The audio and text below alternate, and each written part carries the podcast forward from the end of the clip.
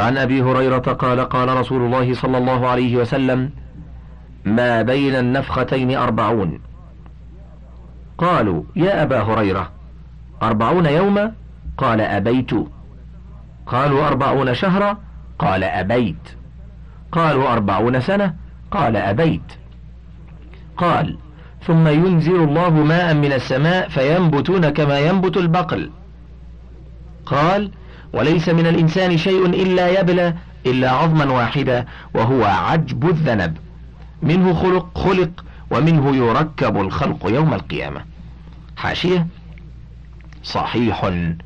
رواه البخاري في التفسير سورة الزمر في الجزء الثامن الصفحة الرابعة عشرة بعد الأربعمائة وسورة عما يتساءلون في الجزء الثامن الصفحة الثامنة والخمسين بعد الخمسمائة.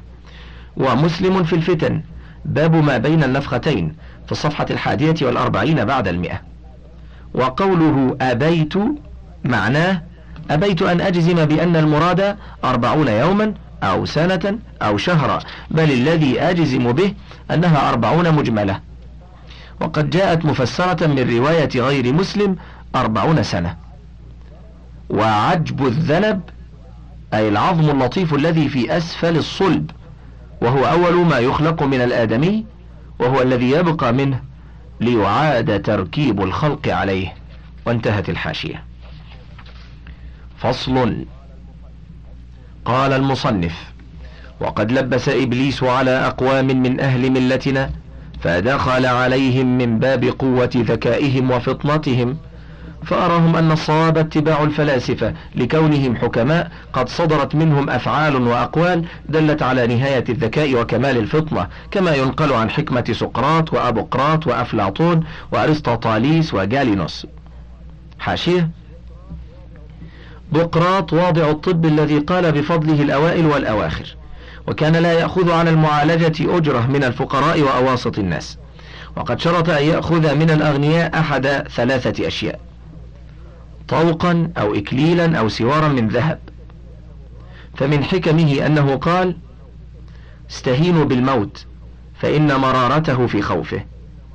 وقيل له أي العيش خير؟ قال الأمن مع الفقر خير من الغنى مع الخوف.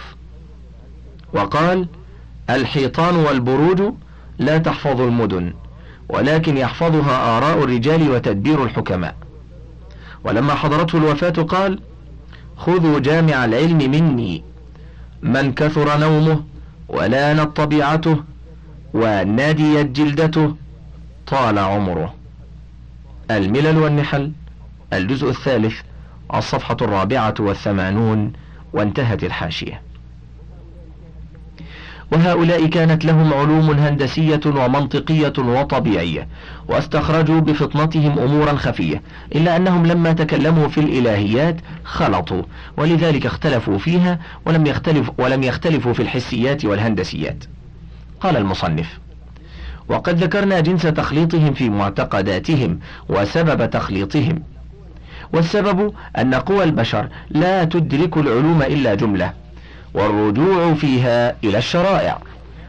وقد حكي لهؤلاء المتأخرين في أمتنا أن أولئك الحكماء كانوا ينكرون الصانع ويدفعون الشرائع ويعتقدونها نواميس وحيلا فصدقوا ما حكي لهم عنهم ورفضوا شعار الدين وأهملوا الصلوات ولابسوا المحظورات واستهانوا بحدود الشرع وخلعوا ربقة الإسلام.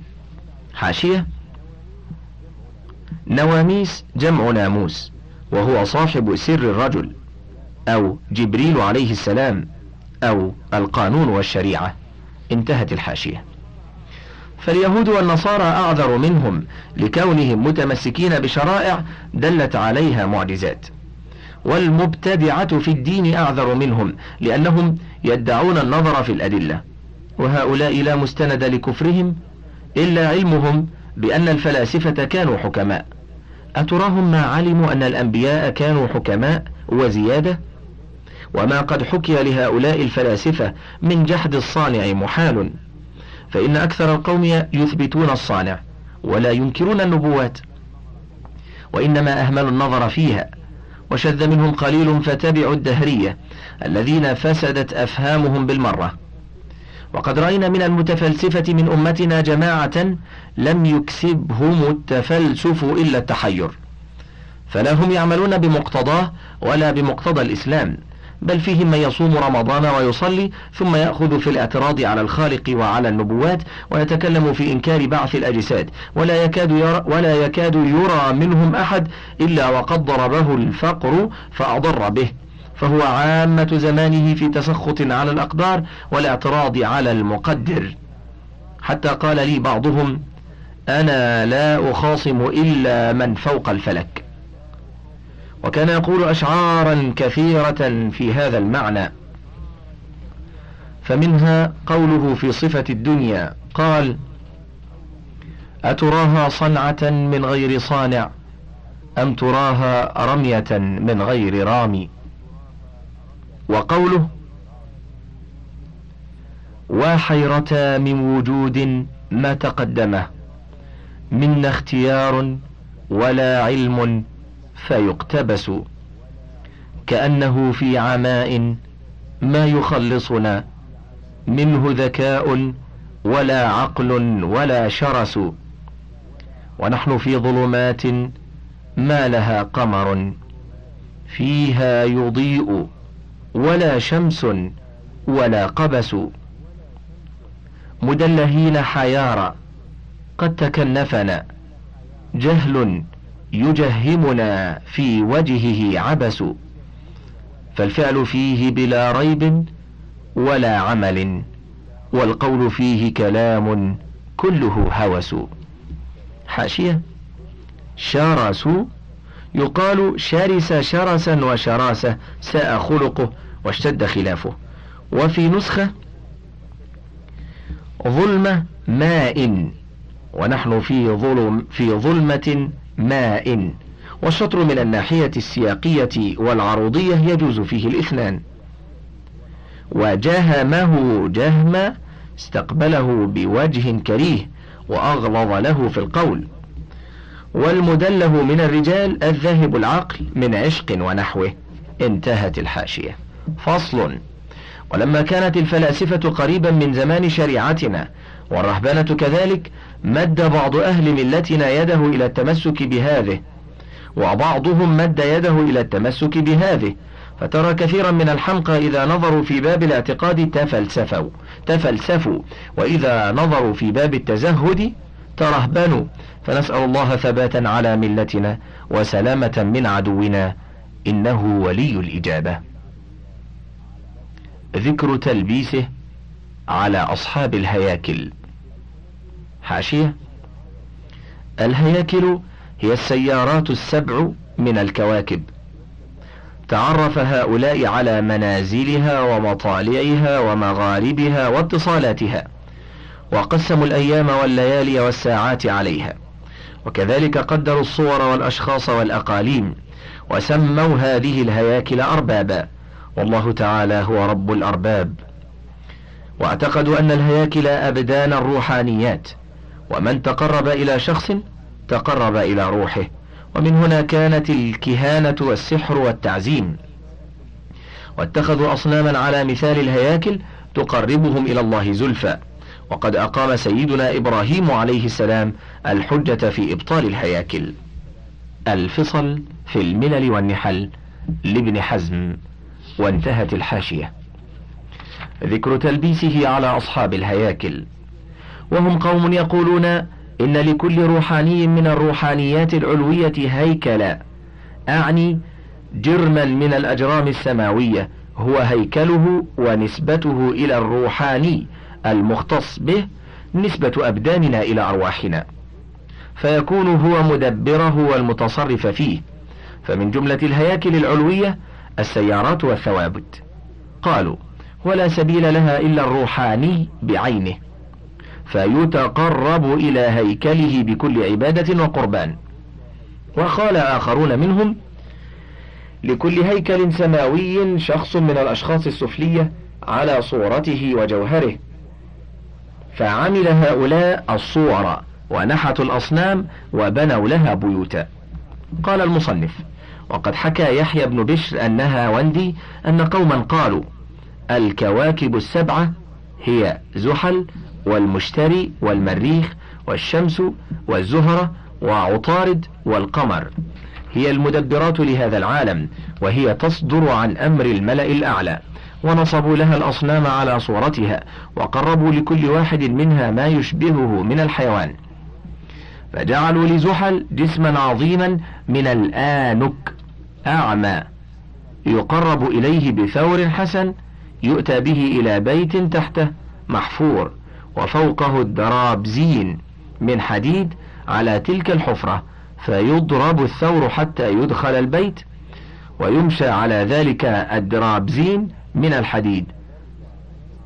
فتغوص رجلاه ويداه هناك ثم توقد تحته النار حتى يحترق. حاشية؟ الآنك الرصاص الأسود. انتهت الحاشية. حتى يحترق. ويقول له المقربون مقدس أنت أيها الإله الأعمى المطبوع على الشر الذي لا يفعل خيرا. قربنا لك ما يشبهك فتقبل منا واكفنا شرك وشر أرواحك الخبيثة. ويقربون للمشتري صبيا طفلا. وذلك أنهم يشترون جارية ليطأها السدنة للأصنام السبعة. فتحمل وتترك حتى تضع. حاشية. السدنة مفردها ساد وهو خادم الكعبة وبيت الأصنام. انتهت الحاشية. وتترك حتى تضع. ويأتون بها والصبي على يدها ابن ثمانية أيام فينخسونه بالمسال. حاشية. مفردها المسلة وهي الإبرة الضخمة. انتهت الحاشية. فينخسونه بالمسال والإبر. وهو يبكي على يد أمه فيقولون له أيها الرب الخير الذي لا يعرف الشر قد قربنا لك من لا يعرف الشر يجانسك في الطبيعة فتقبل قرباننا وارزقنا خيرك وخير أرواحك الخيرة. ويقربون للمريخ رجلا أشقر أنمش أبيض الرأس من الشقرة يأتون به فيدخلون في حوض عظيم ويشدون قيوده إلى أوتاد في قعر الحوض ويملؤون الحوض زيتا حتى يبقى الرجل قائما إلى حلقه ويخلطون بالزيت الأدوية المقوية للعصب والمعفنة للحم حتى إذا دار عليه الحول بعد أن يغذى بالأغذية المعفنة للحم والجلد قبضوا على رأسه فملخوا عصبه من جلده ولفوه تحت رأسه وأتوا به إلى صنمهم الذي هو على صورة المريخ فقالوا أيها الإله الشرير ذو الفتن والجوائح قربنا إليك ما يشبهك فتقبل قرباننا واكفنا شرك وشر أرواحك الخبيثة الشريرة. ويزعمون أن الرأس تبقى فيه الحياة سبعة أيام وتكلمهم بعلم ما يصيبهم تلك السنة من خير وشر. حاشية نمش نمشا صار بجلده بقع تخالف لونه فهو نامش وأنمش. الجوائح مفردها جائحة وهي المصيبة التي تحل بالرجل في ماله فتجتاحه كله. انتهت الحاشية. ويقربون للشمس تلك المرأة التي قتلوا ولدها للمشتري ويطوفون بصورة الشمس ويقولون مسبحة مهللة. أنت أيتها الآلهة النورانية. قربنا إليك ما يشبهك. فتقبلي قرباننا وارزقينا من خيرك وأعيذينا من شرك. ويقربون للزهرة عجوزا شمطاء ماجنة يقدمونها بين يديها وينادون حولها. حاشية. الأشمط المختلط سواد شعره ببياض. وهي شمطاء وماجنة أي قل حياؤها انتهت الحاشية. يقدمونها بين يديها وينادون حولها أيتها الآلهة الماجنة أتيناك بقربان بياضه كبياضك ومجانته كمجانتك وظرفه كظرفك فتقبليها منا. ثم يأتون بالحطب فيجعلونه حول العجوز ويضرمون فيه النار إلى أن تحترق. فيحثون رمادها في وجه الصنم. ويقربون لعطارد شابا أسمر حاسبا كاتبا متأدبا يأتون به بحيلة وكذلك يفعلون بالكل يخدعونهم ويبنجونهم ويسقونهم أدوية تزيل العقل وتخرس الألسنة. فيقدمون هذا الشاب إلى صنم عطارد ويقولون أيها الرب الظريف جئناك بشخص ظريف. وبطبعك اهتدينا فتقبل منا. ثم ينشر الشاب نصفين ويربع ويجعل على أربع خشبات حوله ويضرم في كل خشبة النار حتى تحترق. ويحترق الربع معها ويحثون رماده في وجهه. ويقربون للقمر رجلا آدم كبير الوجه ويقولون له يا بريد الآلهة وخفيف الأجرام العلوية. حاشية آدم أي أسمر. انتهت الحاشية. ويقولون له يا بريد الآلهة وخفيف الأجرام العلوية. ذكر تلبيسه على عباد الأصنام. قال المصنف كل محنة لبس بها إبليس على الناس فسببها الميل إلى الحس والإعراض عن مقتضى العقل. ولما كان الحس يأنس بالمثل. دعا إبليس لعنه الله خلقا كثيرا إلى عبادة الصور وأبطل عند هؤلاء عمل العقل بالمرة. فمنهم من حسن له أنها الآلهة وحدها ومنهم من وجد فيه قليل فطنة فعلم أنه لا يوافقه على هذا فزين له أن عبادة هذه تقرب إلى الخالق. فقالوا ما نعبدهم إلا ليقربونا إلى الله زلفى. الزمر الثالثة. ذكر بداية تلبيسه على عباد الأصنام. عن هشام بن محمد بن السائب الكلبي قال حاشية. يجب الشك في الآثار المروية عن هشام وأبيه لأن علماء الجرح والتعديل حكموا عليهما بأقوال تخرجهما عن العدالة والضبط. فهشام بن محمد قال فيه الدار قطني وغيره متروك. وقال ابن عساكر رافضي ليس بثقة. وقال ابن معين غير ثقة. الضعفاء والمتروكون الصفحة الثالثة والستون والخمسمائة. ميزان الاعتدال. الجزء الرابع الصفحة الرابعة بعد الثلاثمائة. أما أبوه فقد كذبه سليمان التيمي وزائدة وابن معين وابن حجر. وقال ابن حبان كان الكلبي سبائيا من أولئك الذين يقولون إن عليا لم يمت. وإنه راجع إلى الدنيا يملأها عدلا كما ملئت جورا. وإن رأوا سحابة قالوا أمير المؤمنين. الضعفاء والمتروكون الصفحة الثامنة والستون والأربعمائة. ميزان الاعتدال الجزء الثالث الصفحة السادسة والخمسون بعد الخمسمائة وانتهت الحاشية. عن هشام بن محمد بن سائب الكلبي قال أخبرني أبي قال أول ما عبدت الأصنام أن آدم عليه السلام لما مات جعله بنو شيث بن آدم في مغارة في الجبل الذي أهبط عليه آدم بأرض الهند ويقال للجبل بوذ وهو أخصب جبل في الأرض. قال هشام فأخبرني أبي عن أبي صالح عن ابن عباس رضي الله عنهما قال فكان بنو شيث ابن آدم عليه الصلاة والسلام يأتون جسد آدم في المغارة فيعظمونه ويترحمون عليه. فقال رجل من بني قابيل يا بني قابيل إن لبني شيث دوارا يدورون حوله ويعظمونه وليس لكم شيء. فنحت لهم صنما فكان أول من عملها. قال هشام وأخبرني أبي أنه كان ود وسواع ويغوث ويعوق ونسر. كانوا قوما صالحين. حاشية. ذكرت هذه الأسماء في سورة نوح عليه السلام لأصنام خمسة. انتهت الحاشية. كانوا قوما صالحين فماتوا في شهر فجزى عليهم أقاربهم. فقال رجل من بني قابيل يا قوم هل لكم أن أعمل لكم خمسة أصنام على صورهم غير أنني لا أقدر أن أجعل فيها أرواحا؟ فقالوا نعم. فنحت لهم خمسة أصنام على صورهم ونصبها لهم. فكان الرجل منهم يأتي أخاه وعمه وابن عمه فيعظمه ويسعى حوله حتى ذهب ذلك القرن الأول. وعملت على عهد يزد بن مهلايل بن قينان بن أنوش بن, بن شيث بن آدم. ثم جاء قرن آخر فعظموهم أشد تعظيم من القرن الأول. ثم جاء من بعدهم القرن الثالث فقالوا ما عظم الأولون هؤلاء إلا وهم يرجون شفاعتهم عند الله عز وجل فعبدوهم وعظموا أمرهم واشتد كفرهم. فبعث الله تعالى إليهم إدريس عليه الصلاة والسلام فدعاهم فكذبوه فرفعه الله مكانا عليا. ولم يزل أمرهم يشتد فيما قال الكلبي عن أبي صالح عن ابن عباس.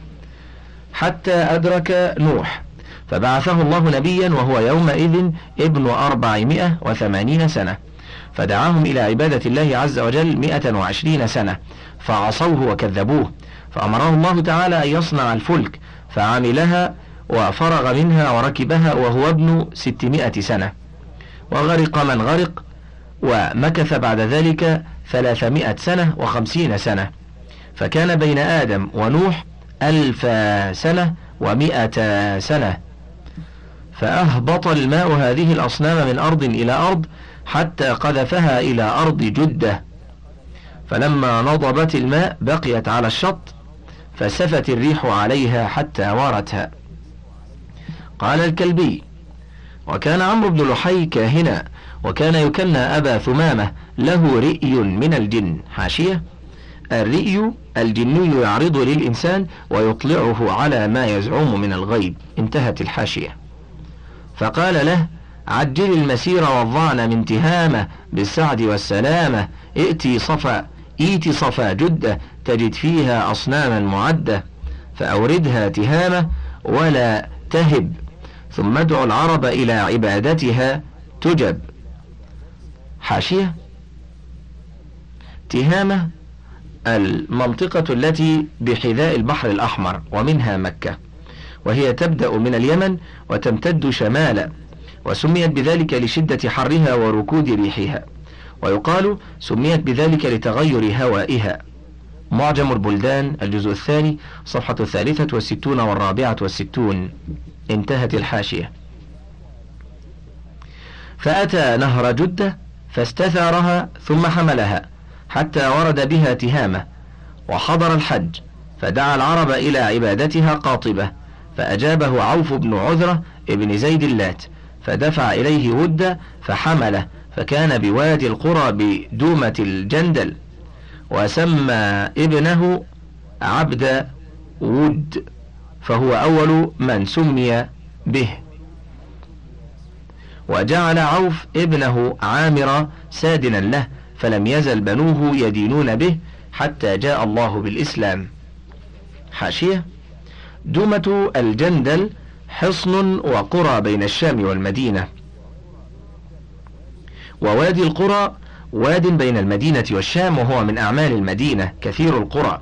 فتحها النبي صلى الله عليه وسلم سنة سبع عنوة ثم صالح أهلها على الجزية.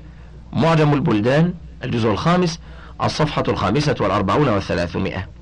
ودمة الجندل حصن وقرى بين الشام والمدينة. قرب جبلي طي كانت به بنو كنانة من كلب وحصنها مارد. وسميت بذلك لأن حصنها مبني بالجندل الحجارة. وقد فتحت في عهد الرسول سنة تسع على يد خالد بن الوليد. معجم البلدان الجزء الثاني صفحة السابعة والثمانون والأربعمائة وانتهت الحاشية. وسمى ابنه عبد ود فهو أول من سمي به وجعل عوف ابنه عامرا سادنا له فلم يزل بنوه يدينون به حتى جاء الله بالإسلام. قال الكلبي حدثني مالك بن حارثة أنه رأى ودا قال وكان أبي يبعثني باللبن إليه ويقول اسقي إلهك فأشربه. قال ثم رأيت خالد بن الوليد بعد كسره فجعله جذاذا. وكان رسول الله صلى الله عليه وسلم بعثه من غزوة تبوك لهدمه. فحالت بينه وبين هدمه بنو عبد ود وبنو عامر فقاتلهم فقتلهم وهدمه وكسره.